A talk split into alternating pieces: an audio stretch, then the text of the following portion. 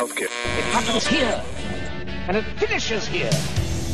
Two men enter, one man leaves. Merely a two-word review just said shit sandwich. I will roll the record up to the next That right there is a logical fallacy.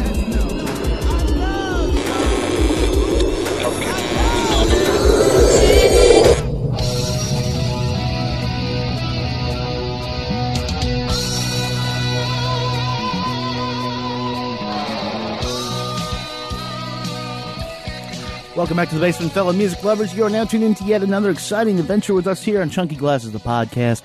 I am your host, Kevin, and uh, thank you for tuning in, choosing to hang out with us for a little while.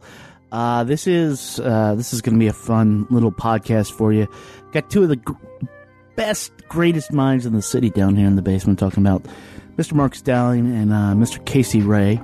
You know these guys. Uh, we do a thing, call it a pod jam we just sit around and talk about shit. We don't talk about specific music necessarily. Uh, we talk about what we see coming. Um, this is coming out. This podcast is coming out on the day before the inauguration, before uh, when Donald J. Trump will become the 45th president of the United States, and uh, and that, that brings a lot of problems. Uh, that uh, you know we were we were already looking at a an industry that is some say it's in decline. Some say it's it's just changing. We don't know, but uh, but now we have a whole other world of stuff to talk about uh, of how he and his administration and his supporters are going to impact sort of the art going forward. Uh, not just not just like cosmetically, but actually, you know, how you get it. So um, it's a little shorter than our other pod jams. We wanted to cut it short because you know we want to see what happens. This is more of a prediction of like, hey, it's 2017 let's get ready. Let's see what's going to go on. And um, and uh, and that's it. That's your podcast this week. Nothing else. I don't even think. I don't know. I might play a track at the back. Hey, tune in, and figure out and see if we're going to do that. But uh, but it's a pleasure to have uh, Marcus and Casey down here as always. And uh, and you're about to find that out yourselves. So if you're ready, if you're strapped in, if you have your beverage, you're all set. You're all relaxed. You are mentally strong uh, let's head on down to the basement. Talk with myself, uh, Mr. Mark Stallion, and Mr. Casey Rae.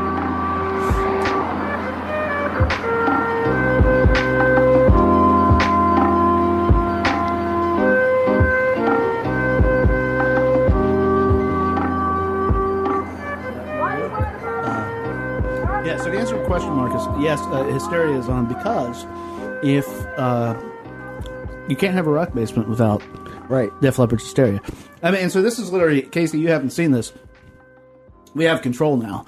We can pull Oh. up anything we want. Wow. And, but right now, I've just got on Hysteria. So if someone says, hey, you know, this is a good time for Love Bites, Yeah. then we'll just hit it. Yeah, you could really do that. That's fucking that beautiful. is a thing that you could choose to do. You wouldn't do that? Uh, I might do it in the privacy of my own antechamber. Okay. Antechamber, even. Yeah, it's like a chamber, but it's like fuck you chamber. It's a. You don't want to bring the chamber and the antechamber together because it messes with the molecules of everything. Okay, hmm. right. Hmm. Because it's some kind of like nuclear fission. You guys want to talk about 2017? Yeah. This guy's about fission over here. Yes. I thought 2017 was about fusion. This is Trump's America. yeah. It's going to be a lot of about a lot of things.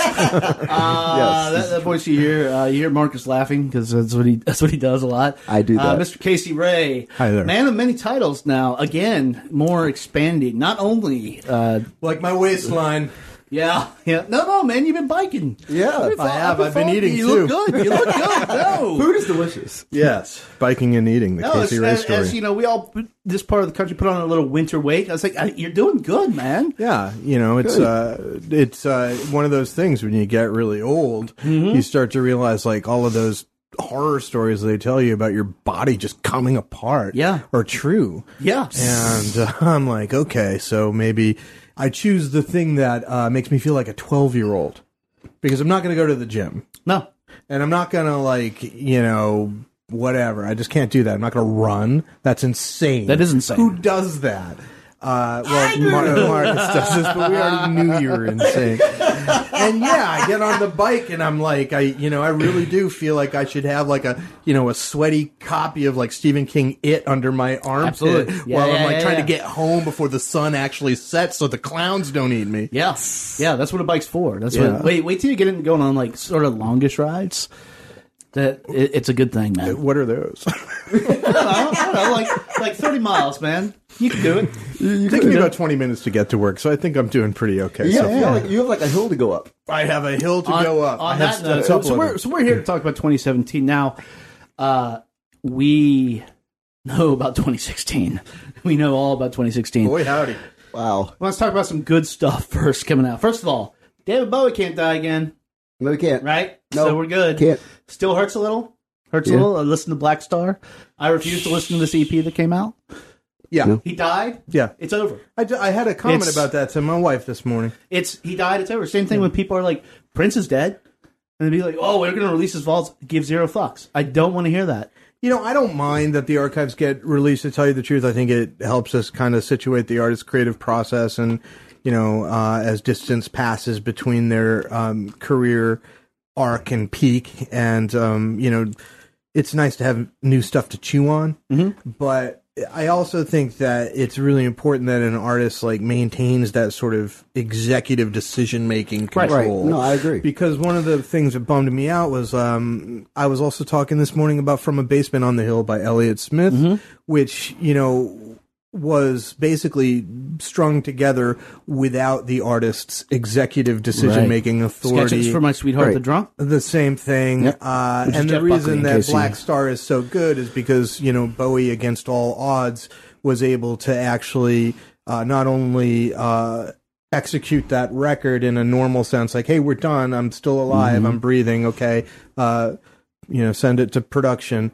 But he also, as we know, loaded it with so many uh, Yeah. multi-dimensional, intertextual, you know, Easter eggs and and strange uh, Bowie cookies. Yeah, Right. like in the music and the artwork and in everything. Yeah. You know, it, it remains like a, a powerful piece. Um, I actually tweeted out something near the end of last year, or no, it was this year. It was uh, the release of the uh, documents recently, and Right. and and I, I said, and this was right on uh, Bowie around Bowie's birthday, his death, Mm-hmm. and I said it. It, it's like he didn't leave us. If you're into that sort of thing, Yeah. he's up there and like it was a good joke. Yeah. it's like It's very interesting. I don't know who else gets to do that, not to kick off the year with a morbid uh, thing, but I think what we're trying to do is crawl out of the morbidity Right, of yeah. Of course, 2016. yeah, course, no, yeah. nobody left. I, I don't think nobody left gets to do that. Like that's we, we we cleared the plate last year, which is good. And you know, there was a Maybe Chuck Berry will give us uh, no, no, his no, no, death no. poem. You know, uh, W- William Peter Blatty. You're familiar with this? Oh, stairs. yeah, absolutely. He Yeah. died this morning. But that guy, Yeah. that guy scared the fuck out of me. So I'm not really concerned about that. But, but he did have a lasting impression. Like Right. these artists, like do these things that affect our culture in a way. Like you, you don't forget The Exorcist. People still talk about He had that. a huge that influence singular- on me. As a matter Yeah. of fact, like I sort of feel like the way that my weird life goes is, you know, uh, something will happen to me where it just so happens that my classroom at Georgetown is literally next door to the Exorcist stairs. I So- know. I run up the Exorcist every single stairs, time I So I'm there. surprised there I you don't go. see you. Right. Well, I'm four, it's four. th- It's a two o'clock to four thirty on Thursday. So unless you're running at precisely that Okay, time, you're now, probably now I going know to to run. So you, you, you jump up in the successfully- window. Um, But we are we are sitting down here in, in this basement, this newly pimped out basement on the uh, on the eve. On Friday, uh, we're going to be swearing in uh, Donald Trump. That guy. I'm going to be swearing. Yeah, well, we're, we're all down here going to be swearing. I think we're on your side with that one. And, um, you know, we tried to do this last year, so I'm glad we're getting to do this now. But we wanted to kick off uh, 2017 with sort of the pod jam of what we want to see out of 2017. This is going to be radically different than what 2016 was Radically. Completely. because, uh, and, and I'm going to start. I'm going to start hard, man, because it's something that Marcus and I have been talking about a little bit. Uh, because of the incoming administration coming in, we have like he just went after like John Lewis on Twitter. Uh, take you know the Twitter stories for what it what they're worth, but Yeah. that that is a thing that happened. Um, you know, when you look forward to a year, you want to see like, okay, what what kind of what's the zeitgeist? What are artists going to be talking about? What are they going to be sounding like? What are uh, what's going to resurface? What's going to come back? Yeah. And I A lot. uh, well, I've been wondering though if something new that we haven't seen is going to be happening here, and uh, we couldn't think of the name of it. It we're you know the old skinhead punk. Yeah. not not not like good skinhead punk, like Yeah. literally like Nazi Alt-right, Nazi, Nazi, punk. yeah, neo-Nazi. So, so what do we think about this idea that there we could see a rise of alt right country? Wow, that would be really interesting. I mean, so far it's been confined to like power noise, uh, you Right. know, at 4chan and Yeah. Reddit, you know, and it's like there's a limited uh, community of people who are going to find that um, fun to listen to. But for sure, one of the things that happened in the Bush administration uh, that I remember pretty well because I was working in the uh, music policy space is uh, the Dixie Chicks incident. Of course. And because of you know the the complete deregulatory attitude of the Bush administration, the damage had already been done uh, with the ownership of terrestrial radio stations Right. belonging to just a, like a hand, small handful of companies, like four Yeah. companies. And so when Lew Dickey, who is the head of Cumulus, still is, I believe, uh, you know, got personally offended at Natalie Maines for having the temerity of criticizing George Bush, he could say uh, to his jocks, "Don't play any more Dixie Chicks music." And since he owned hi- him and Clear Channel, like you know, half of the uh, radio stations in America, in North America, that meant that their career was effectively decimated. And so it, there is a very real threat when you're considering, you know, what a Trump administration will look like with regard to its tolerance of art and artists who don't fall in line with the agenda and you know the fact that he would go personally after you know a, a middle late middle-aged woman who play acts for a living Right. uh, Yeah. you know for criticizing him politely But but this is more what I'm talking about is like that, and we'll, we will definitely get to that because uh, you know I think everything like copyright is going to be a big thing this Yeah, year more so than it was. Uh, but um, because he wants to open up them libel laws. What what I'm talking about is aggressively like country acts who feel it's okay to say, uh, yeah, I want to hang the, the Negro from a tree in a song and and put it out on some sort of radio. And or Right. what, whatever you know, whatever group you want to hate right. on, We had we had talked about that. I think that the thing that uh, intrigues me the most is that is benign alt right country as a thing that could exist, or like country leaning music, or music that has that sort of like classic country feel with a sort of like alt right appeal, but not like direct appeal. Like you know, not like hang the Negro from the tree, but like I It's want already to protect there. my well, I mean, it's already there, but I protect my American, protect my freedom. You know, songs about freedom, songs about rights, songs about Right. community that are not fully communal, but like more like. well you know coming out of the 9-11 era toby keith was No, kind of like talking the about. Yeah, yeah, standard yeah. That's right. yeah and so I, I mean maybe it gets more uh, less coded and more more overt right? Right, but not but not explicitly overt, yeah. but overt enough where you pull it enough for the people that you know voted a certain way on November eighth. Well, why why wouldn't it though get overt and why why remain Well, in what we've because- seen what we've seen in the past okay. two weeks even why remain coded? I, I, I- you, you, there's a, there's an implied protection now of if you want to like distribute this like hateful message that you, no coding is needed. You Okay. just outright just It's do it, funny, and we're- you're going to be possibly protected. Yeah, we were talking about that. It was um, uh, we were talking about um, top forty rap. Yeah. right now we were talking about like the fact that like crack cocaine production is actually a thing that's like actively discussed, like in like explicit detail in rap songs that are the number one songs in the country right now. Yeah. like Bad Bougie, literally it contains the the the recipe for making crack cocaine. fish scale rap has been around for a long time in Right, the but pop it's market very much. But I mean, it's it's at the top of the Billboard charts, and it's less, and it's now more. It's it's it's at a degraded quality, more degraded quality than ever before. Well, I mean, the quality would be subjective. I mean, the lowest common denominator, I think, is a thing, and, Yeah, yeah, yeah. and But I that mean, very well could be a appeals to. factor. But I, I do believe that what the overall effect that both of you are describing is a type of, um, you know, cultural, self-applied cultural isolationism. Yes. you know, and the reason that this is uh, more possible than in previous eras, I think, is because we are not, uh, you know, experiencing a monoculture, you know, media Right. drip feed. Right. Uh, it is atomized and that and and uh, amplified in echo chambers where you know your already existing biases and prejudices are reflected back to you at a much higher volume. Right. I think that all, um I think that uh, getting back to the point about where rap is at, I think there's also a thing with uh Big Nashville too that's important. I think that's one of the, the most important stories of 2017 is seeing the effect in top 40. Not so much like just like on the countryside of, of things, but seeing that Big Nashville thing that's now like really entrenched and they know what they're doing and they're like they're they're able to like crystallize these three minute songs into like really effective messaging.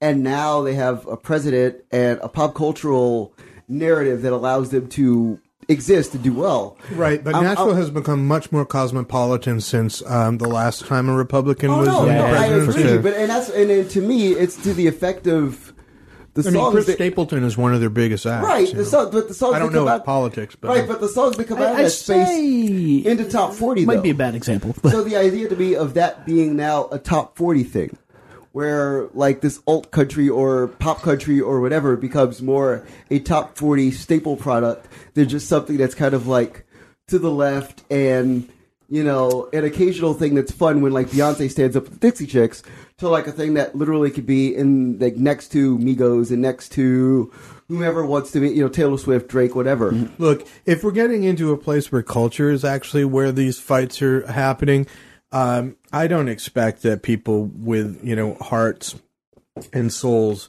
uh, and talent to just sit back. Uh, I think actually that's you know a reason to um, to uh, stand and well, well, Right, and no, I mean, deliver. I- well, to that agree. point, to Yeah. that point, in though, the Edward James Olmos way, Yeah, standing, yeah, stand and standing deliver. and deliver. Yeah, Yes. yeah, but but but to that point though, like, does is there a possibility this creates this whole different class of artists that could, uh, because like, look, if you if you look to that specific type of punk that we were referencing, Right. It's you know it's out there. It's not it's not difficult to find, but like you're not going to see it like on anything mainstream and stuff. If all of a sudden we have people that you have a mainstream delivery, because look, punk noise is not is not never going to be mainstream.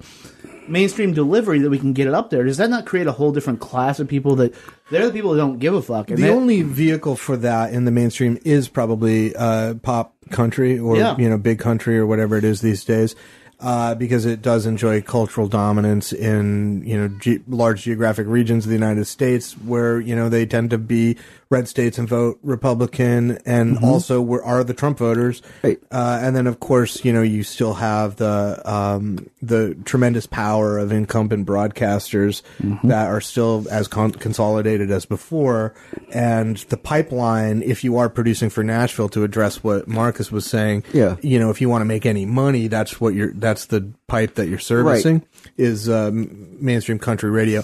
However, you know the things that the cracks in the edifice, you know, the parts in the concrete outside on the sidewalk where the grass shoots uh, come up, you know, they're always unruly, and you never where, know where they're going to burst forth. Exactly. Yeah. And I think that we can already see what that looks like. You know, people probably pay too much attention to Sturgill. Uh, Yeah. and maybe Sturgill they did. pays Oh. too much attention to hey Sturgill. he broke out yeah, last night Sturgill, that's actually that's actually the thing. Sturgill, Sturgill pays too much broke out attention. last night on Saturday Night Live. So- damn it! Right before the Grammys. but it's okay because what it means is Sturgill, uh, Sturgill's a leading indicator. Yeah, And I think that there's probably an awful lot of folks that are coming from a different set of perspectives that are can claim Americana and claim uh, a tunefulness and claim uh, you know audience demand. Right. That's all I'm saying. So- so- so so- that's another one of my bring it on. yeah. Yeah, and but to, to that point, My little taunts from you know- the leftist art cabal. Sturgill is up for a Grammy this year. He is Really? yeah, yeah, really, and He uh, went for being unknown to well, apparently being a, nobody knows who he is Grammy still. award, a Grammy Uh, nominated. which- Yeah, but they didn't sort of- nominate Blackstar for album of the year, so the entire fucking exactly. thing. We, is we, yeah, we, we, we know that. that It's bunk. um, but but rigged. But so so the thing about him being up No. for for a Grammy and that performance last night, you know, he he sort of souped up uh, one of his songs. It ended up being like a four minute vamp where he like smashes guitar and his organ. It's good theater and and everything, but it doesn't make that a good song. It doesn't make him a great artist. I think he's reacting to a lot of what is going on. Uh, I think though the Grammy campaign, especially like his his simultaneous push for like he wants to be outside and then wants to be accepted Yeah. is is could be damaging at least to him in the future but a hard needle to thread. Yeah, and it's- it's, incre- incredibly complex because you know the foreground, background in this media environment is hard to discern. Um, I also want to toss into this whole conversation about like country and pop and all that. The fact that like Taylor Swift was releasing a rap record in 2017. Like that's an important conversational point because it's going to really make everybody angry. Like everything about this record, from the fact that it's probably a Drake and Taylor Swift collaborative thing that's Is it going to be good Apple though? related. I mean, if it's good, I don't. It won't doesn't, make me angry. doesn't matter if it's good. It just matters that it exists because it's the thing that it's Yeah, the thing that exists that allows for everything to spring forth from it. Now Beyonce's now Beyonce's free to make country records. But you can say She can that just about decamp anything. to Nashville and just make an entire record. You can say that about okay. anything. On one hand, you've got that whole like, oh no, when Run DMC and Aerosmith came That's what I'm together. talking about. That's what I'm talking Yeah. about. Thanks for jumping you, right and in. you want to get in a time machine and go back and well, I don't really want to kill any of those guys, but give them a stern talking to. Yeah, right. There you go. You know, I would lecture them pedantically until they decided not to do it. But, but the thing is, I, I don't want to go back in time and, and make that happen in other uh, you know uh, instances because sometimes those weird uh, connections do unleash you know cross pollination in music Right. that ends up changing culture in a fairly positive way.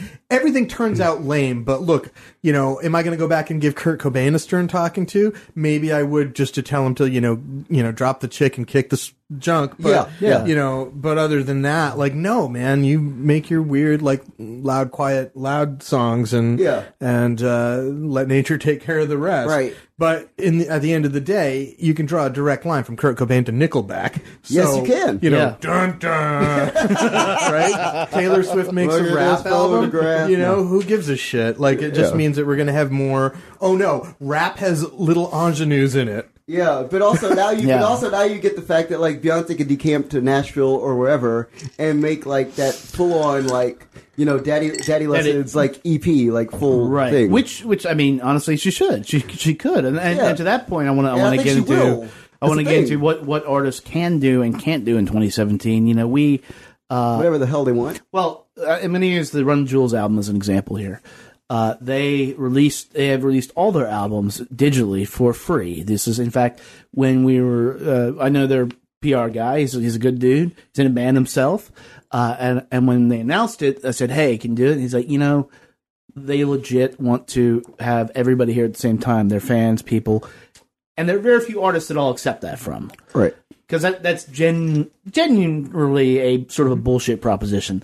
But those guys have stood by it, and then they offer up their LP, which is out now on Amazon. You can get it, and you pay for that. Yeah. As a result, they sell out all the shows. The shows here in DC were canceled because of uh, Yeah, the site flood. issue. Yeah. Uh, but they sell out all their shows. They sell all the merch. It has made them millionaires. It has made them, as I said on the Look. podcast, the U2's a rap. So, but I understand that that's rarefied air when you can do that. But is that going to be, or should that be a model for artists going forward? That if you're on Bandcamp, you made your album, it's a digital thing. You just get your music out there and it's free. There's so much more uh, stuff that's collectible, like in terms of, um, you know, I, I- it's a tiring conversation because it always leads back to the same place: vinyl. Yeah. Um, and that's all great. You know, the secret is with Run the Jewels is who gives a shit? You can't model that because that is the experience of, you know, guys that have a that have so much mastery of their individual Yeah, yeah, and yeah, yeah, collaborative yeah. craft. Right. Yeah. Uh, that, you know, this is just something, those songs need to exist. That's the other thing. Well- They're effective conduits of the Yeah, muse. right. Ninety percent of the shit that comes out doesn't really need to exist in that sense. Yeah. You're right, I'm happy you're for right. people to express themselves, and I'm even happier if there's other people who enjoy that. But let's really be honest about you know the the truly weighty music, and I think that Run the Jewels like are absolutely emblematic of how people can do business Mm-hmm. these days, but it all really starts with just how like gifted you are, how Mm-hmm. uh, how much um, attention you're paying and receptivity you're offering to you know the creative Yeah. inspiration that you're lucky to have, Right. And treating that well and treating your fans well in order to create the you know that positive exchange. Absolutely, that is Mm-hmm. modelable, but it has to start with like you know something that is really meaningful. I think Yeah, in this yeah, it market, does, and that's, and that's my thing. You It's like, it's like you, you mentioned, like, and we've said it many times before. There's way too much shit out there, but Bandcamp is that model. You can put stuff up for free, pay what we want. Yeah. I am a huge fan of that. it's just uh, it's something that I've talked about now for like five years on this podcast. It's expectations of artists on a certain level. Like if you would, Marcus and I were saying, Yeah. is if you just commit to your album is going to be free on Bandcamp. You aren't. I mean, sure, put in the mechanism people can pay if they want, but it's going to be zero dollars. And then you're going to reward your fan base with vinyl. You're going to do that. This is the thing you do as an artist, whether or not and maybe we'll talk about this. It is necessary to pair the actual product, the, the, the art, with a physical product, whether or not that's necessary. But you do that and make these albums for your fans, and then you find out that your fan base is hundred people. Well, you should know well before you get to But that. I, but I, but I don't think anybody, and, and I could be, correct me if I'm way off base. I don't think a lot of artists do understand that. And I, I think it's because they never bother to take a look at it, and they never like say, you know, we only have like a thousand people, period, who are like us. We shouldn't do a coast to coast tour.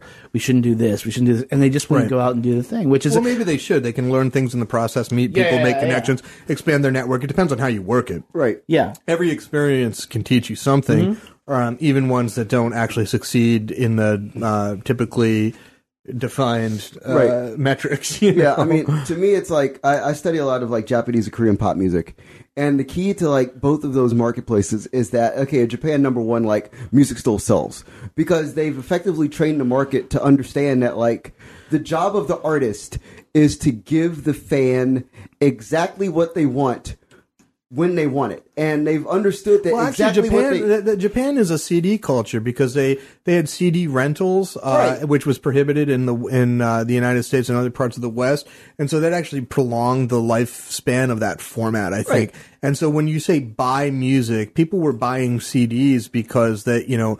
Uh, iTunes and other digital um, uh, storefronts hadn't really made inroads. I think that might be changing somewhat now Yeah, with is, streaming. but it, but it, I think that Finally. it's, it's the fact that like these people Korea's know different. They've always been like- yeah, people know that there's you have to train your fans. I think for artists, if I'm speaking again to the microphone like it's a collective Yeah. person, like you have to train your fan base to know that there is a free thing, there is a paid thing, there is a concert, and then there is a bigger free th- free thing, a bigger paid thing that is Right. at the end of this long path. It is 18, 24, 36 months, whatever. Like you have to like train, you have to retrain the marketplace to understand a different model of content and cost. Like when you do that, and I think that's one of the key stories of 2017. I think the artists that will win in 2017 are the artists that will understand. Okay, this is what we have to do. We have to like retrain people to think content cost, content cost, and you have to continuously like do that because now it's Right. it, used to be a thing where it was like the content what, cost what at you're the same talking time. about is paying attention to your business. I mean, that, Right. like, and, and that, and that's actually And sort of an independent entrepreneur at this That's point. So why I wanted to start talking about this. You know, you said a lot last year like if you can do anything, if if anything is nobody's making money, if you can Right. do anything, Yeah. then you should just do that in the in the in the studio and, and make the make the motherfucker of an album, Right. Every single time because you don't have to worry about the market. To that end, like and, and I'll use like our DIY scene in, in specifically in DC as, Absolutely. as an example here. You know, we are very DIY, do it together, and I I wonder wonder now more uh, going in 2017 why can't we just be like do it for real? Because there's a lo- big difference between playing a show at house house up the street for example uh, which is a good recording place actually. The, the room's in stellar or just even getting like recurring shows at say DC9 or Rock and Roll Hotel or something like that. And maybe maybe Casey you can speak to that. You, I, I- I just honestly, I mean, the business is interesting. It's business. Uh, it's fun to look at at the macro level. It's interesting to consider in terms of communities doing for themselves in self-defined ways that don't need Mm-hmm. a national industry to parachute in and take them to the next level Yeah. in order to do something meaningful that all can brother. sustain. Uh, and uh, but you know, honestly. All of that stuff is going to have to um, exist in a state of dynamic tension because we are in uh, multiple free falls in terms of labor, technology, and um, Yeah. and just basically uh, economics. I mean, that sounds like a Jeff Spicoli thing to say. Like, just basically like economics, man. uh, or Keanu. Just picture Keanu Yeah, that's, saying Keanu, that's that. more Keanu, man. Uh, but but I guess my point is, um, I think that people should probably focus a lot on on the the pure creativity of it. Yeah. Like you know, there are a lot of things to say now. Um, I'm very delighted in some ways, even though I'm I'm white knuckle terrified like everybody else, to have kind of put something on the line here inside of myself. I think now, like my soul has awakened to something, and Right. so the muse really likes that tickle, as it turns out. Yeah, and she yeah. lights up. And I just think that other people can do that too. I mean, you got that fire. Well, not everybody has it, but uh, but I think enough people do, and I think it's easier to find if you let the other content settle. So don't fuss and fight so much, children. Play the music of your spirit. Yeah, I no, sound like that's- HR from Bad No, Brains. but that's, That's true, though. that- That's true. That's actually the point. And, and and to that point, like given the, because I have found myself like picking up my guitar more. I'm going to start recording something in February. It is it and it, and I I don't get on board with like that. This whole thing is going to create better art in 2017. Like it may or Better may art not. comes from people doing it with a sense of purpose, focus, and heart. Okay, I'll, I'll give you. I'll give you an example. and that, and Yeah. that Repeatedly. But to, to that point, that's 'Cause you get better. But that's why that's to that point. That's why I brought up like doing it for real. Yes, you know, it, it, yeah. it- there there is this thing that people look at. Uh, that have looked at for forever, where they're like, "This is how it is," and the focus always shifts off doing the art, that of sitting down and making it. Hmm. If you can't get to that first, then the other stuff will not come unless you are basically extremely lucky. I'm, gonna- I'm, Unless I'll, I'll, I'll interject here with a story. Um, so I, I recently uh, reviewed this uh, two-track, 34-minute modular synth EP for Bandcamp from uh, Alex Tebeleff and man uh, Maggie Gilmore. Alex Tebeleff, who's of Paperhaus, does a modular synth project as Black Lodge, and uh, Maggie Gilmore, who also works for as the uh, archivist for the DC Punk Archive, uh, does vocals as MG, and. Uh, Yeah, Maggie, the librarian. She's yeah, awesome. yeah, yeah, right. So they did this project together, and not saying that the project is like going to like hit number one or going to become the most like purchased thing in history of Bandcamp or whatever. I mainly covered it because I'm like, okay, so these are two people who like woke up one day and realized, oh my god, the creativity that I'm doing right now isn't good enough, so I need to do something more. So like, Tebeleff like fronts a band. And he fronts a band that like people know. Fronts a band that's been covered in NPR and all these places and in DC are fairly relatively well respected. But he's like, okay, I need to do more, so I'm going to pick up this modular synth, an instrument I know minimally anything about, Right. and I'm going to futz around with it for thir- for for hours. Like the original of this this 34 track 34 minute thing that they put out is like three and a half hours long. So he's sitting there with Maggie, and they're like in his basement, like futzing around with like a modular synth, and like she's just singing about pain, and they're just kind of doing a thing, you know, making a jazz even. They're Making making a it. They're really making Making a jazz. jazz. They're just like, fuck it, the world is fucked. We're gonna sit in this basement, and I don't know what I'm doing with this brand new instrument that I dig, and I don't really know, but I'm gonna do something. I'm gonna figure it out, and I'm gonna do a thing. Yeah, you got to relate to it. You got to relate to it right. honestly. I mean, one of the things that you know is probably going to cripple anybody at some point is awareness of their own mortality or, Right. or Mhm. other people's mortality, making them Yeah. even more aware of uh, of mortality generally. And I think that you know there's a real shock to the system that can occur, and I think it can uh, occur in societies that have been. You know, maybe um, fattened up for the slaughter, haven't really had to lost the eye of the tiger, so to speak. Yeah. And in some ways, it's like you don't really wish that anybody be jostled out of their comfort zone to the point where people really hurt and suffer. And uh, I really resist that type of Amanda Palmerization Right. of uh, of this kind of political um, shift that we've experienced. But I do believe there's something w- within individual human beings and in collectives uh, where you really dig deep and you find something that is uh, relates uh, to the outside culture almost without even having to try. You need to have the gestalt. You need to Right. have that kind of uh, you know purpose and meaning and character. It has to be authentic. It can't be borrowed. Although you know, in research for this book I'm writing, I'm looking at the beats a lot, and I'm seeing that you know th- those guys weren't worried about you know what their Spotify payments were going to be. They like were like criminal wastrels, most Right. of them, and uh, but at the same time they were also hyper aware that they had this moment in time and that there were and that moment uh, in terms of their interests was predicated on uh, prior movements of similar in- insane weirdos who Yeah. felt that they were And- compelled to create. and, and it was an actual movement. I mean, to be clear, I mean that that is you know uh, for whatever uh, socio political reasons, whatever, like put these people saying the same things at the same time. you right, the, the time the calls place. it out, Right, You know the what I time mean? called it out. calls I mean- out. And we don't. I mean, we don't necessarily have not seen anything like that since. oh, it's coming.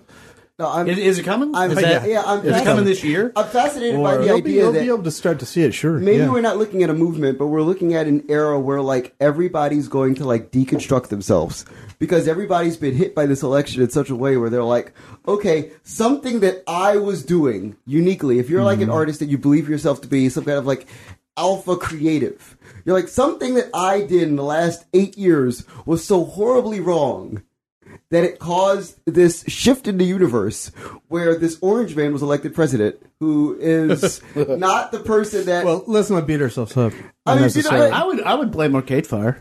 I mean that's what I'm saying You're like asleep at the wheel, yeah. like, you think like okay so like I had something to do with this so there's something that I need to do radically different as an artist in order to like maybe create something right in the universe so I mean I'm, I'm intrigued by this notion like I don't a lot know of artists the- possibly doing you know that. I don't think that like this is where I get mad at the idea that you know protest music has to have a sonic aesthetic because one of the reasons that I've pushed back against people using punk as a term that applies to a musical sound is that it doesn't it's it can be described I think in a post uh, everything kind of organizing principle way Yeah. but even still there's so many different kinds of uh, uh, organizing principles that can inform Mm-hmm. uh, a collective group's understanding of how it is punk Yeah. uh, or even an individual's response to the social uh, environment that he or she or they find themselves in.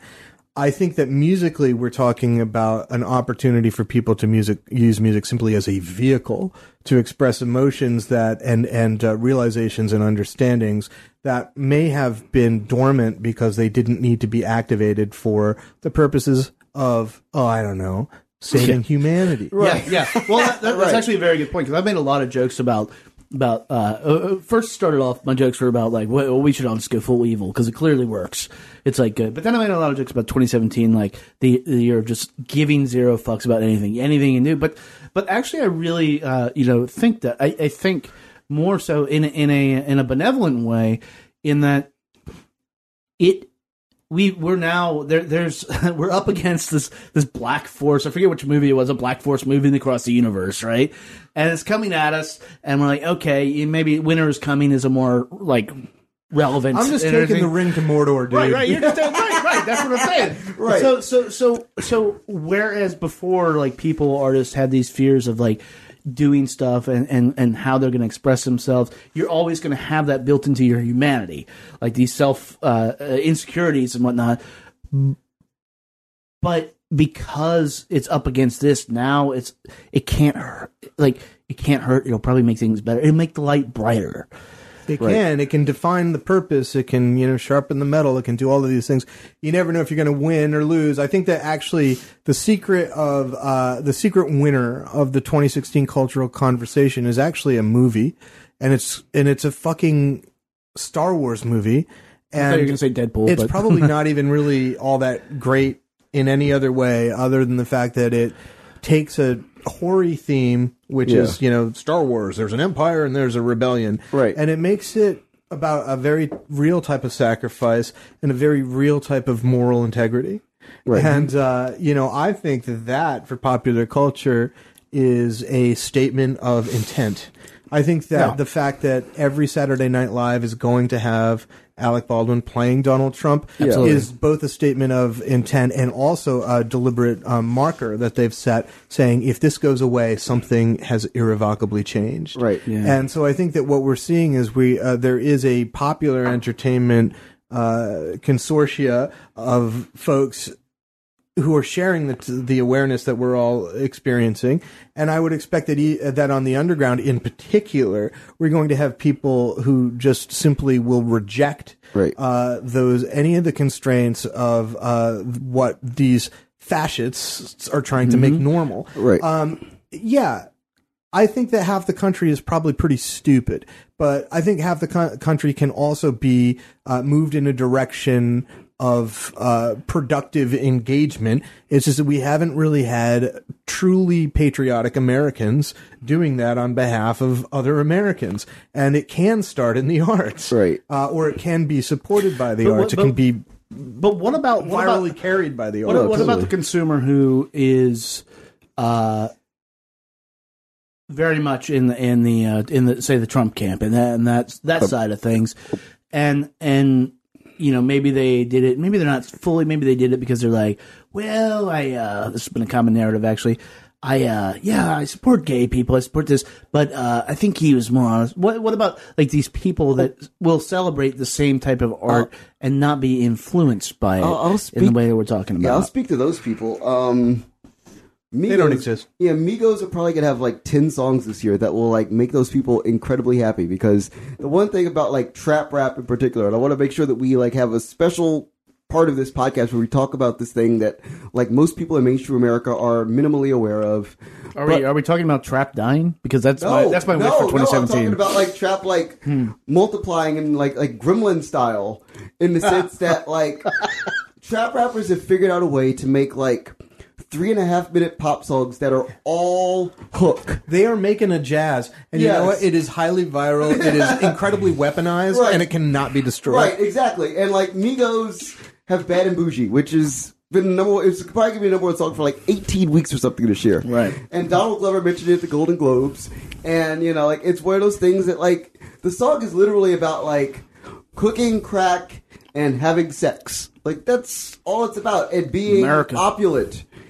Is it possible to get trap artists to say something different? No. Because they, they're, they're, they're all That- about that- the, that's why I'm anti-trap. Because Because the thing is, is that trap in this sense is all about the bottom line. In the sense that Donald Trump is all about the bottom line, which is a financial bottom line, which is not a cultural bottom line, or not a social bottom line, or not a you know like, cult, uh, or not a American beneficial in some kind So of like. is trap the music of the kleptocracy? yes, absolutely. Awesome. Between that and there's Good to some know. you've seen Idiocracy, you know. right, and there's some and there's some like Just hollering. yeah. and there's there's some like horrible Baiting. right. There's some horrible beat. subset of like Kind of. big pop country that's going to find some Tomi Lahren look-alike and sound alike that they're going to be able to put beautiful, you know, twangy pop songs behind and just push push her to the forefront in the same way that like young black men that we know nothing about who have never made a rap song a day in their life until 2013 are all running mainstream popular music. It's the same the same thing can happen in pop country and that should really scare people because with the Mm. people that control the country right now, if you put a, a an attractive blonde woman, and she will be blonde, and she will be tall, and she will Yeah, look I like know. Ann Coulter, Hashtag whatever. hashtag Ivanka Fap. I get it. Right, it, it'll happen, and, and that's the and it's scary to think that you could do that because we've set with this trap narrative that we've set for America. Like we've we've Like- we've taught like- we've retaught people how to make perfect three and a half minute Trap pop is songs. basically all Ben Carson's, and you know now that uh, now basically that like um, Taylor Swift is heading in Yeah. that direction. You're saying we're going to get an- a horrible fusion of Yes, Awful. of all of that, and, it, and you get and, and it's and there are going to be songs that are about Middle America and traditional American values. Well, how can trap music be about? uh, Don't you have like a, a, fundamental dissonance there? Yeah, Like- but I mean, but but ultimately, you could take that and turn it on its head and create. But, but let's define trap music, and this is something like uh, uh, we'll be talking about a lot in uh, in this year on the podcast and stuff. Is these musics are are, are just these musics, these jazzes. I like the way you talk. Yeah. these musics. these musics are just Creative uh, expressions. These these musics are just uh, expressions of us as a people, and and Yeah, ultimately, really. and, and It's nothing to be ultimately- scared of, man. And ultimately, yeah, no, no, no, yeah. But ultimately, you can like deliver whatever message you I'm want afraid to. of Americans. I Yeah, think, yeah. is what we're Right. trying- But you you can, my point is, you can deliver Hashtag. whatever message you want in whatever Yeah. medium. Like you have that power, you have that capability. It's something that we ignore a lot. It's something Sure. where where people in country they're like when uh, the Metamodern Sounds in Country Music, Sturgill Simpson, they're like you talking about drugs and country music? Like why the fuck not? Yeah, All you you, know, guys, listen, people like uh, people like no, when people don't have novelty, they miss it. And Yeah. you know, we're going to enter into uh, there's going to be the cableization of everything that we used to consider a feed, or the Pravda, you know, Breitbart Yeah. is Pravda, Right. and the country channels do this, and yeah, we're going to experience it. But um, and you know what? If most of the country goes for it. I honestly think it'll still break. It breaks every single time, and Yeah. it's like fundamentally unsustainable. Right. I mean that that's the thing. It's like I I worry about this this thing coming only because it's going to be like the biggest, brightest, most frightening pop supernova in 40 or 50 years. Like it's going to be this thing that just like explodes and it's like I don't think that I, I don't think that uh, forty or fifty years ex- exists in a way that we can extrapolate. I mean It's in the way that like in the way that like everybody like everybody I sound like Nigel Tufnel from Right. Spinal Tap. everybody of a certain age can Can't tell you really about extrapolate. Right, everybody's like, when Elvis was on the Ed Sullivan show, this thing happened, and you know, music was so irrevocably changed in a way that it was like, okay, now we're doing a different thing. Or Beatles, even a better example. Well, you know, the thing is, nothing really changes anything. I can't remember the last time I was talking to a a, a person in you know wherever. That's dark, motherfucker. That's was- dark. Who, who who was like who's like you know wanted to really tell me about Rudolph Valentino, or like I'm gonna get down about right. Clara Bow for a while here. Just hear me out. You know, people like this is just a moment in time. Like the the, the whether humanity, uh, you know, through creative expression ends up affecting its reality is something that we can't really uh, divine. right, right. I right, mean, right. I, I, I've been, I like that. The answer like, is yes, it can happen while you're there to experience it. yeah. I mean, but, but there's also like you could also do a That's Kevin. what I'm bringing for 2017. I can also tell you, like, like you can also do what Kevin's going to do, which is like I'm you like could the Werner Herzog of this podcast. I, I'm impressed. But like you could stay in the basement and just like go to bandcamp.com and like find a bunch of albums and just hang out in Yeah, your I basement mean, and record that a podcast. sounds nice. Can I do that? Yeah, Yeah, dude, you you, just- just, you, you see the new setup. It's it, it is accommodating Stay to in That'll the happen. And, and Marcus Morrill stopped by. Yeah, and Mark, yeah, everybody. will. Uh, We'll get, you we'll know, get Jess Skolnik down here at some point. That'd be awesome. Put the word yeah, out, Jess. Come Yeah, down here. yeah. I uh, Hang out. So, so you know, outside of the cultural uh, implications of Tinfoil what we have, you ooh, seriously.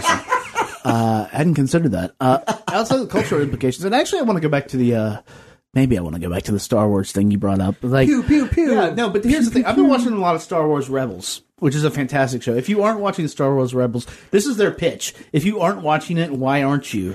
Uh, Star Wars Rebels. Heritage, not hate. That's exactly the show I want to see. That's not the show that they made. Uh, but uh, but uh, but at any rate, uh, you know what? And this this sort of defines 2016 versus 2017 culturally. I think where we're at. You had uh, that, which Star Wars has always been about hope for me. Invariably, there is there is a war. Obviously, it's in the title. There's a war going on outside. War plural. War, even. wars, Right. So, but you have, and you know, I never considered that. Where's the other fucking war? You know, I think they may be talking about the entirety of the kind think? of military Okay. Yes. skirmishes. Okay. Right. So wouldn't that be star battles? Ah. nah, this is not.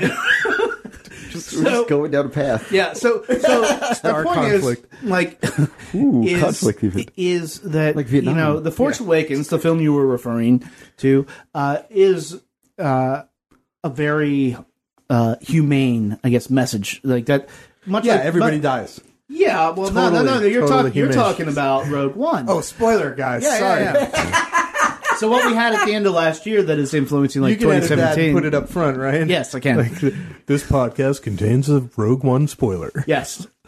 Or just a cultural spoiler in general. Let's if go we into wanna the be- intro now, just because the people will get confused every time. like, I, thought I they were gonna talk interrupt about Rogue Kevin. One. Everybody But, dies. but so Rogue in One, life. everybody dies. It's a war film. It is branded with Star Wars. It is put up, put upon this thing as entertaining as that film was. I did not feel at all that it was like a, an actual Star Wars film. It was just like lasers and, and I whatever. didn't feel like it wasn't a Star Wars film. Uh, yeah, I mean, I've heard that. I've heard that, and that's a thing that people have said.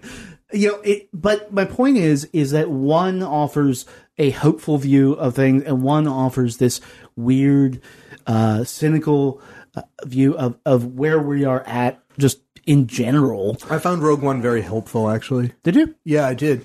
I mean, first of all, we have the the vantage point of understanding, you know, the uh, the spiritual awakening that happens through the character of Luke Skywalker and the way that the Force uh, finds its balance through the redemption of Darth Vader. Uh, I also understand that you know there's an entire like you know merry cast of uh, hooligans coming that are going to excite and delight me as they you know fight back against this monochrome um, colonizer. And uh, and and Rogue One sets us up for that fundamentally. I mean, it does feel like it's a little heavy and you know ill-portant in the whole business because you know it would have to, right? Um, but at the end of the day, I mean, they got those data plans, and everybody knows that uh, Lord Vader's devotion to that ancient religion ha- did not help him conjure up the location of those missing data. This is true. tapes. This is true. Right. Well, then I guess point withdrawn. I just had to do that. Thanks, dude. Um, so, but but uh, you know, moving past the cultural stuff, then what are we looking at uh, business wise in 2017? We saw what, so so which which report? I've seen two reports. Which report is it? Is is vinyl down or is vinyl up? Vinyl's up and and and and streaming's uh, vinyl's up. Digital downloads are dead.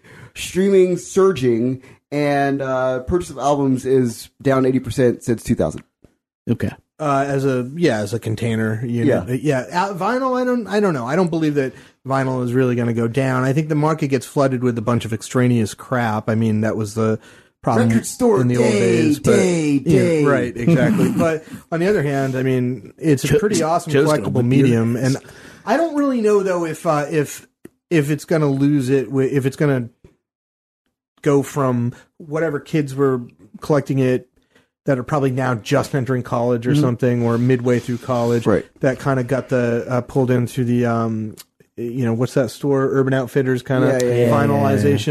Finalization and then They still have do, do they man. pass that uh, ritual on to their uh, little brothers and sisters you know because or do you know kids have hipster parents that are old enough to think it's cool uh, what is the conduit for vinyl to continue its perpetuation, or does it just hit the wall of total nativization to Right. digital? So Right. like, two Which things- is- yeah. Well, I mean, Yeah, no uh, your point. I just want to make a real quick point. Yeah, cool. Having set all this up, now that I have access to my turntable, which is sort of off to the side now, I've considered. I'm like, I'm to go up to Songbyrd. I'm to get something, and every time I don't because I'm like, but I have it right Yeah. here, and I don't know an album. Uh, although we are buying every single album we review this year, so there's that. So I'll, we'll have to get on that. But uh, I don't know stuff that I'm like, I want to sit down here and just put it on right now. You, on the other hand, have a nice fucking setup. Yeah, Casey, I'm and- enjoying it right now. Um, it's it's pretty satisfying. Yeah, you know, and, and Casey posts on Facebook like stuff, just the album he's listened to in this Yeah. shrine. I was really late to it though. Uh, one of the reasons is because you know when I was working uh, as a music critic, I was just buried in in um, right media. when you have time to just one album. This was back before. I mean, it was like I experienced some of the transition, Yeah. but it was certainly before, uh, and so I would just have stacks of CDs. Right. And uh, I also, you know, had I was a buyer for a, a record store before that, so I had stacks of Oh my God. Jesus. And um, I just really was not in the mood. I was actually delighted for digital because like nobody's going to come over and like crane their necks and not talk to me and just stare at my stacks of you know my stacks of CDs forever. Uh, and also I don't have the stacks, which seemed just like a revelation to me. Um, you know, and I knew that vinyl sounded good because I'm also super old. Yeah. And Yeah. so part of um, my childhood was, you know, actually spent listening to records, my parents' records, my uncle's records, my girlfriend's dad's records, and stuff like that. So uh, I kind of knew the ritual of dropping the needle and spin the black circle and the whole thing. And you know, I also grew up in the era of uh, you know tube based receivers and Yeah. power amps and stuff. So I kind of know what fat, nice analog warmth sounds like too. But none of that seemed like it was quite enough for me to deal with the idea that someday, you know, when the other shoe drops, you're going to have to move across town or across the country with all of these crates with you. And I just couldn't get it in my head that that was a good idea. But, you know, at some point, I think largely in 2016, early 2016, I was like, okay, I'll give it a shot. And I had to spend the time that people spend to get a situation where, you know, you can really enjoy the environment and experience. And now I find um, I don't have to go into a man cave to do it. That helps. But now I find that I do feel like putting on the vinyl instead of putting it on streaming. But the problem is when I look at my um my collection, I re-experience scarcity, and so you know Right, that actually right. motivates me as a consumer. But I have the the money to to to spend on that habit. I mean, I don't Right. mean to sound like a dick, but No, no, no, like that's- there's that's- a lot of people when I was their age. I didn't. I've I grew up poor as shit, yeah. and I didn't have any money because I was busy. Anything that I would have to spend, I would buy on like musical equipment, you know, pedals and amps Right. and shit like that. So, and then later it was recording equipment. So it's not like I had money to throw around at this. Why do you think I worked at record stores? I got free music. Exactly. But, you know, anyway, I don't mean to keep talking, but the thing is, like, I just don't know. Does vinyl find another um, sort of Well, way I'll- to uh, into to, the to, into your, the culture? to your point, uh, again, Yeah. sorry to interrupt. Oh, no again, problem, no problem, it's And this is just like a one second thing. Yeah, when cool. Joe was here from who owns Songbyrd and stuff, we were talking about the price of vinyl, and I was like naive. I was just like, yeah, I mean, dude, it's like twenty bucks. Like I, I too, I have the money to do this. So, and he's like, oh no, no, no, they're, they're like thirty bucks now, twenty nine bucks. I'm like, oh, Yeah. you know, and it's sort of like, huh. It's it's So- funny. Okay, so like uh, working at Decades, you know, the the, the, the monstrous four store nightclub in the middle of downtown Washington D.C. DecadesDC.com, cheap plug. You don't have to do that. Fun. Um, so in any event, okay, so like we have a Thursday night. It's like basically a college night. We don't advertise it as such, but it's basically a college night. So I, I love talking to college kids who like somehow recognize who I am, and I'm like not a person that puts my face on the internet, but it's like they'll like come up to me and they're like talk to me about music. And so I'll often ask them a question about like how did they consume music because it's a fascinating thing. And I stole it from Chris Richards, who does this. What he does is high school talks, mm-hmm. and they'll tell me that the music that they hear in the club or like at Soul Soul Cycle or wherever they go to like work out or wherever they consume music, generally they will stream. But there's a whole other class of music that is now created to them merely and solely for the purpose of being bought in forms that are not streamable. And it's a fascinating concept to consider that we've now reached this point where there are two very different classes of music. There is music that is made that is solely meant for the streaming population. Solely. Like, you're not buying Zed's next album. I wonder if that's always been the case. So you're talking about pop music versus like Yeah, but yeah, it's, but I mean, it's, but it's seven inch fu- records. Listening, uh, listening to those on monitor. Uh, Yeah. Excuse me, on mono transistor But um, there's this thing where it's like for them, Fisher Price speakers or whatever. Right, but for them though, I mean, it's very much like mu- the music industry has become two literally completely separate industries. Like there is streamable music, right and there is specifically stuff you stuff you have to buy. non-streamable music. Okay. So like we have this conversation, and I'll be like talking to them about like a perfect example. I was talking to a uh, young African American female about rhythm and blues music, and she's like, "I love R and B," and I'm like, "Okay." She's like, "I just discovered it," and I'm like, "Oh, that's great." And she's like, "I like Tory Lanez, and I like Aaron Abernathy." mm-hmm. She would never in a million years stream antho- uh, stream uh, anthology. Stream it like go to like you know Spotify, which is available. Mm-hmm. You mean monologue? Monologue, yeah. Yeah. I, just, I call it anthology. You know, I've been doing this since Yes, the- I know, I know, since I I, know. like wrote the review for it for Yeah. Pitchfork. Yeah. So it's, it's Sorry. I- Ab, I love you, but your your record confuses me this way. It always will. So like monologue, she will never ever in a million years stream that record because she knows the story of it. She understands the craftsmanship of this person as an artist, and that can only be consumed via the vinyl that she bought at Songbyrd mm-hmm. of monologue. Tory Lanez, who's a top 40, like, you know, pop artist, she could never conceive the idea of doing anything other than just streaming that music How much on of that is, Spotify. is is like determining, like self determining the legitimacy of an artist being like essentially like I'll pay for you or I won't. yeah, actually, that's a very interesting thing, Yeah. and I think that really exists. And I think that, it that is absolutely a, exists. That is a uh, like return. you have too much money. that is a return to you know a, a certain type of industry sanity because it represents Mm-hmm. an understanding of uh, you know investment worthiness. Um, and for a while, like people didn't really know, like, does five thousand MySpace likes mean that we sign you?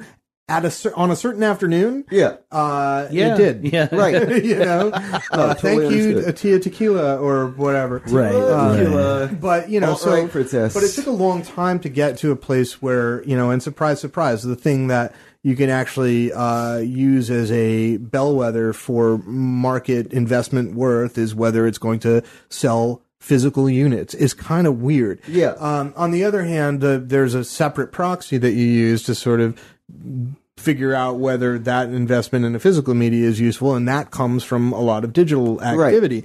And so you've got services or platforms like Next, Next Big Sound that are kind of scraping a lot of that social plus, Yeah. uh, you know, um, some of the uh, fan based, you know, user upload activity where it's tolerated. Right. And then there are, you know, commercial providers of data, and then also you can just look at play counts nowadays. So there's a lot of information that's available to people who would invest in a musical product. But I think that the the since that uh, since you got basically two places to play, um, superstar level or subsistence level, everyone is either looking to manufacture something which costs a shit ton of money. Right. Uh, or they're looking to find something that just is going to be so incredible that it's going to break through. I think the latter emphasis is a good one, and and if you have a cottage um, product with uh, slightly better margins, you Right. can actually return to what we were supposed to have in the in the late '90s when we were thinking about the commerce that could be unleashed by being able to communicate a niche product that exists on this you know part of the planet to somebody who, who lives on another Mm-hmm. part. And to tell you the truth, I mean, I hate to say it, but like the retail, uh, you know, verticals are largely controlled by Amazon at this point. Yeah, no, but no, on no, the for other sure, hand, sure. commerce is commerce, and if you have a record and it's pressed and it's and a label is invested in that and it's available, you you can get that to a kid in Budapest. Yeah. Yes. Here's a, here's the fascinating thing I want to add to that conversation I was having a little bit earlier, is the idea that Can I you say know- Budapest because it just makes me feel better? Yeah. I love it. But yeah, so so the You- you idea liberal of like elitist. Also added into this the idea that artists who have a certain level of connectivity in a conversational situation mm-hmm. benefit to not go so much towards the label side of things, but towards the indie alt underground side of things. So there's almost like this situation where artists who may come off as being less educated or intelligent trend towards this mass marketed musical thing and artists who can present themselves as intellectual and more socially aware in a way that they can, you know, advocate for themselves. Well, and, and Trend if you, towards the underground. If you, And it's tr- a fascinating if, thing if you track that more- psychologically, though, I mean, you're talking about introvert extrovert. Yeah, You, Then- can- you can like- track it economically too. I mean, Yeah. let's face it, we're making a lot of assumptions here about you know what people can afford to consume and Yes. how Right. they consume it. It's a fascinating thing because, like, when when I talk to these kids and they tell me that, it's like I stop and I go, okay, so now we're making this this conversation about an economic thing, and it plays into this this pop culture thing we were talking about earlier.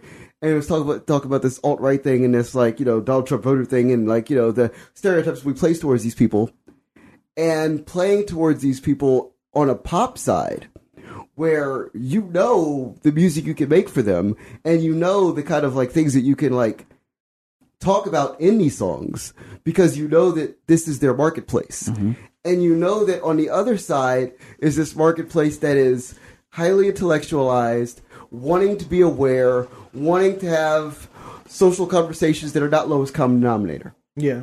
It's fascinating thing to consider, and it's like the more and more I There's talk to people probably a about it, middle as well. Yeah, I I mean, mean, I, I, I would never assume that exists yet. everyone is being s- served. Right. Right. Maybe, and well, think- I think what I'm hoping called is we can start to define it. But Right. I was going to say, I think the middle is called Mike and the Mechanics. Ooh, Sorry. wow. Oh, the living years. yeah, we invented the living years. guys. Yes, We're gonna make a jazz. Oh, we're gonna make jazz, all the jazz. Um, I feel like we could talk for a couple more hours, but uh, it's 2017, and I want to want to do things a little differently. So, and I good. feel I feel like we'll be back. Oh yeah, I yeah, hope yeah. you'll be back, Casey. Like, yeah, Um, you're gonna yeah. be busy. You're, you're gonna be busy. I'll be back. Um, I always come back. but I never left. That's right. you helping? Like You, always you the- helping Eduardo take, always take, the- take care of the 311? You're always in the socio-digital ether Yes, of this Um, podcast. So, so what? What, what, We would are the la- what would the word of advice we would offer, like individually, like to artists in 2017, to go forth and prosper? How would we?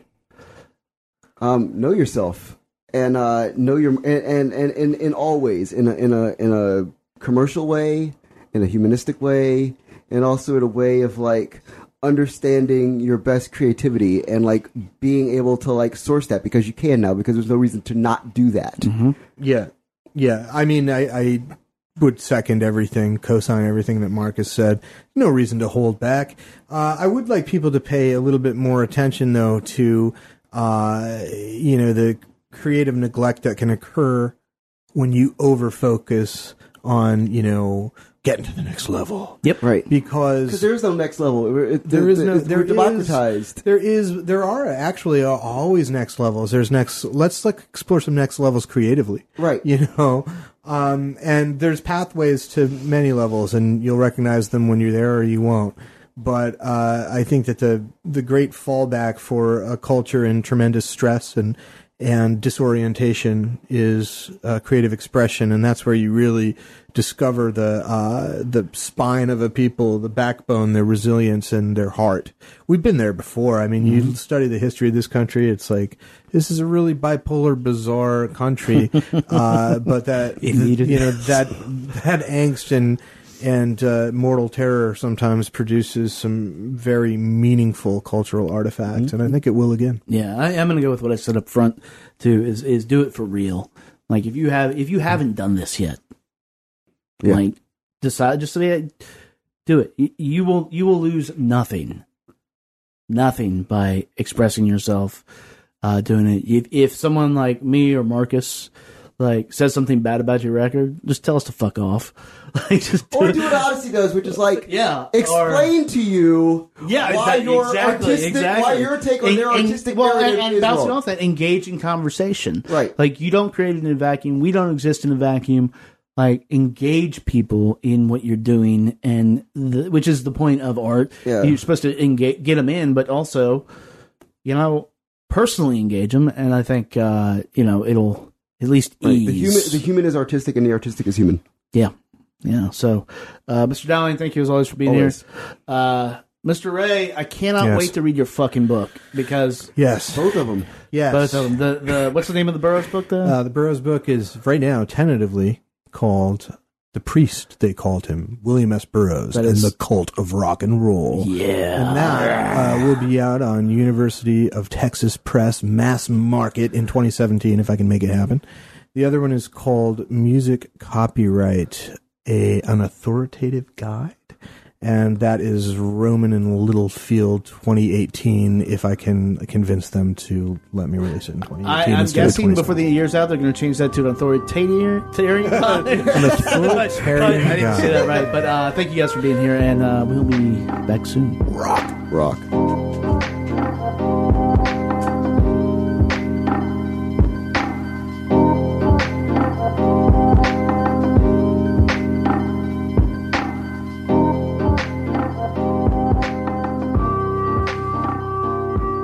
You go, the first Pod Jam in 2017. Thanks a lot to Casey and Marcus for coming down and hanging out.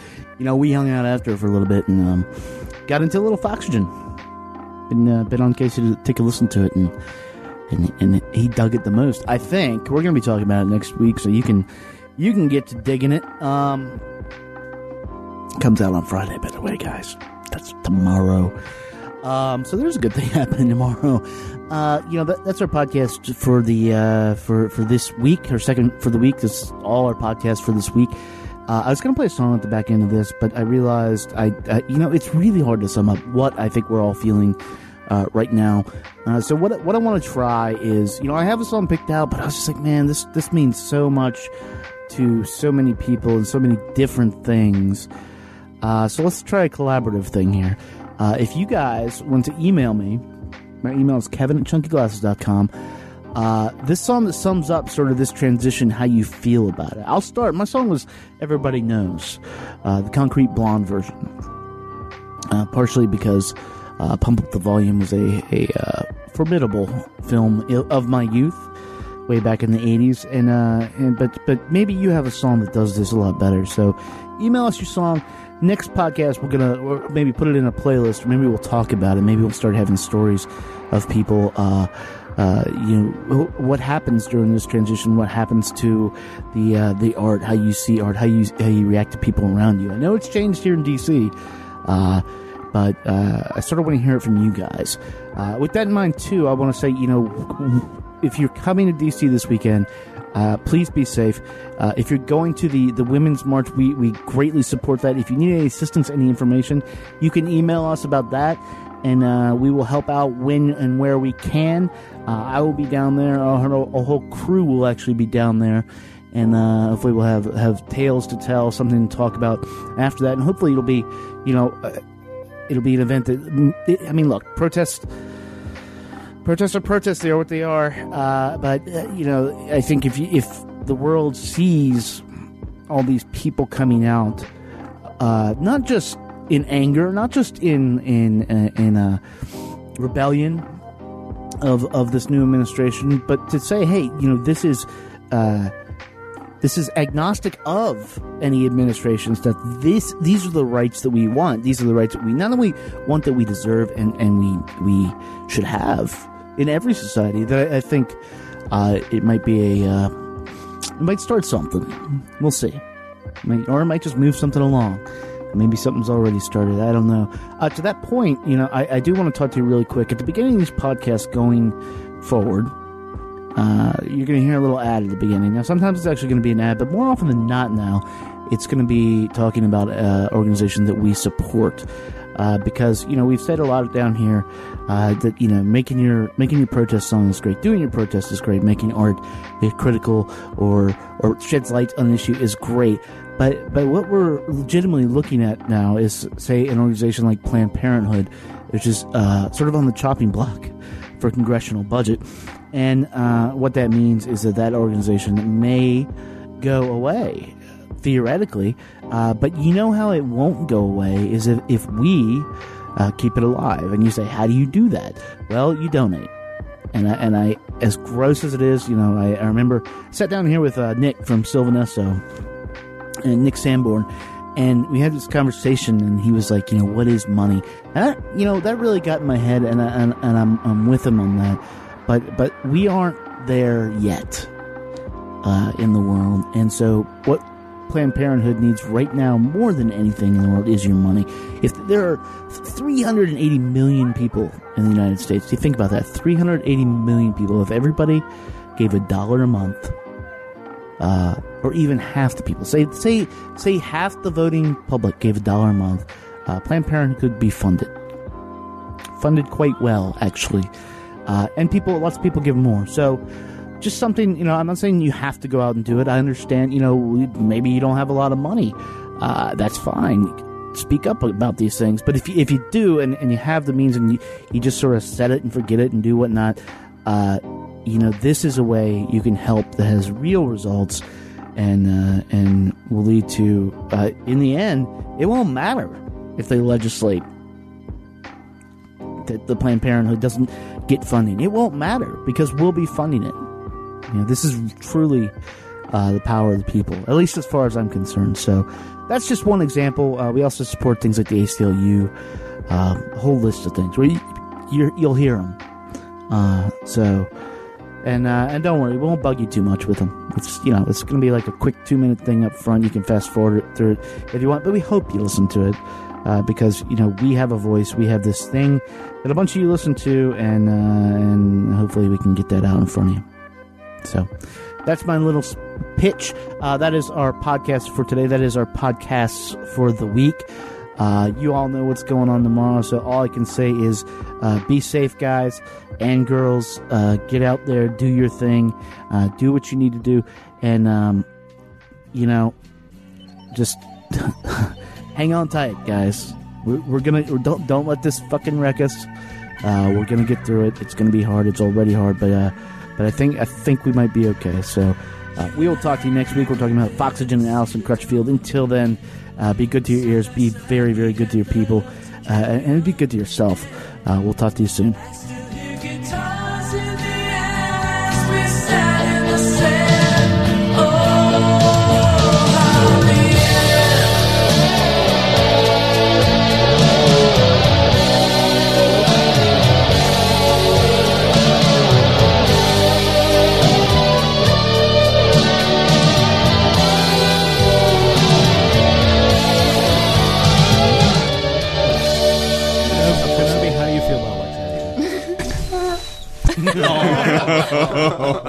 Kenobi.